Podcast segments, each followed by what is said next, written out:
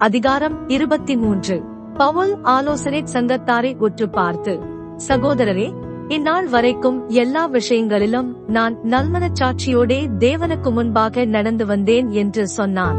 அப்பொழுது பிரதான ஆசாரியனாகிய அனனியா அவனுக்கு சமீபமாய் நின்றவர்களை நோக்கி இவன் வாயில் அடியுங்கள் என்று கட்டளையிட்டான்.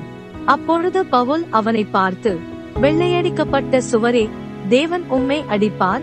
நியாய பிரமாணத்தின்படி என்னை நியாயம் விசாரிக்கிறவராய் உட்கார்ந்திருக்கிற நீர் நியாய பிரமாணத்திற்கு விரோதமாய் என்னை அடிக்கச் சொல்லலாமா என்றான். சமீபத்திலே நின்றவர்கள் தேவனுடைய பிரதான ஆசாரியரை வைகிறாயா? என்றார்கள்.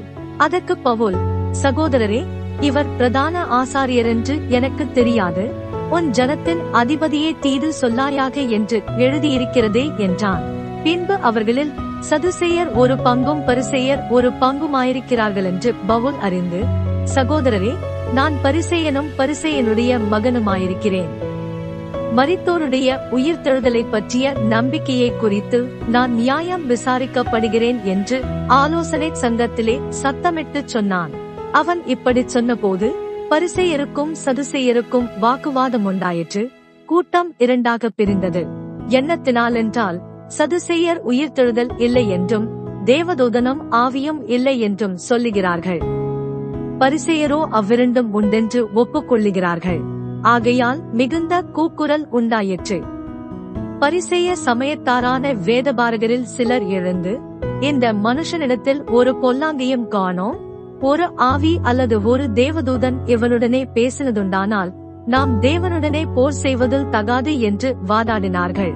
மிகுந்த கலகம் உண்டான போது பவுல் அவர்களால் தீருண்டு போவான் என்று சேனாபதி பயந்து போர்ச்சேவகர் போய் அவனை அவர்கள் நடுவிலிருந்து இழுத்து கோட்டைக்கு கொண்டு போகும்படி கட்டளையிட்டான்.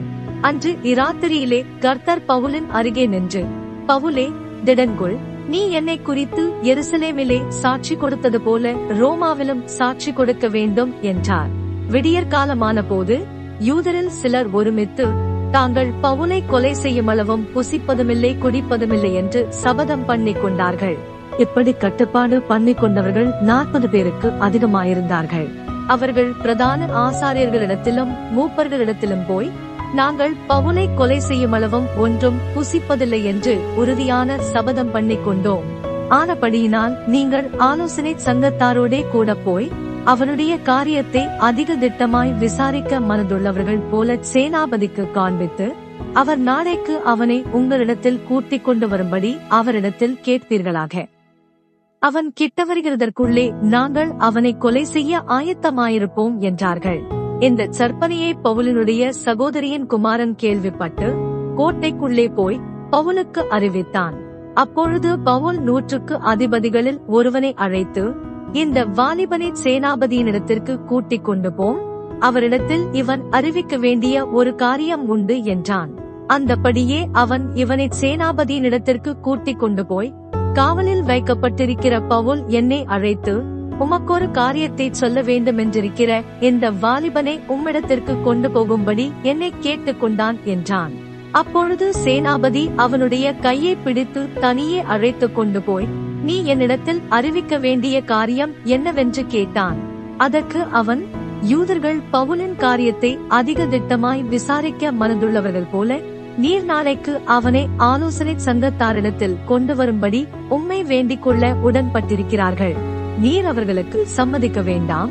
அவர்களில் நாற்பது பேருக்கு அதிகமானவர்கள் அவனை கொலை செய்யும் அளவும் தாங்கள் புசிப்பதுமில்லை குடிப்பதுமில்லை என்று சபதம் பண்ணிக் கொண்டு அவனுக்கு பதிவிருந்து உம்முடைய உத்தரவுக்காக இப்பொழுது காத்துக்கொண்டு ஆயத்தமாயிருக்கிறார்கள் என்றான்.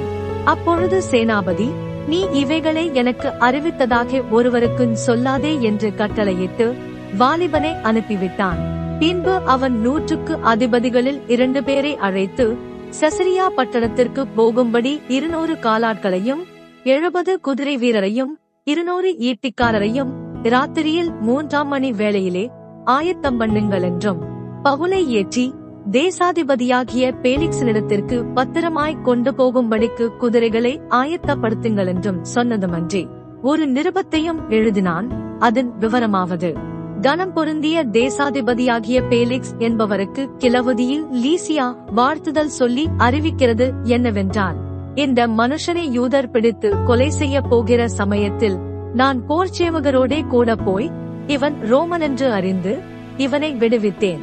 அவர்கள் இவன் மேல் சாத்தின குற்றத்தை நான் அறிய வேண்டுமென்று இவனை அவர்கள் ஆலோசனை சங்கத்துக்கு முன் கொண்டு போனேன். இவன் அவர்களுடைய வேதத்திற்கடுத்த விஷயங்களை குறித்து குற்றஞ்சாட்டப்பட்டவன் என்று விளங்கினதேயல்லாமல் மரணத்துக்காவது விலங்குக்காவது ஏற்ற குற்றம் யாதொன்றும் இவனிடத்தில் இல்லை என்று கண்டறிந்தேன். யூதர்கள் இவனுக்கு விரோதமாய் சற்பனையான யோசனை செய்கிறார்கள் என்று எனக்கு தெரிய வந்தபோது உடனே இவனை உம்மிடத்திற்கு அனுப்பினேன். குற்றஞ்சாட்டுகிறவர்களும் இவனுக்கு விரோதமாய் சொல்லுகிற காரியங்களை உமக்கு முன்பாக வந்து சொல்லும்படி அவர்களுக்கு கட்டளையிட்டேன். சுகமாயிருப்பீராக என்றெழுதினான்.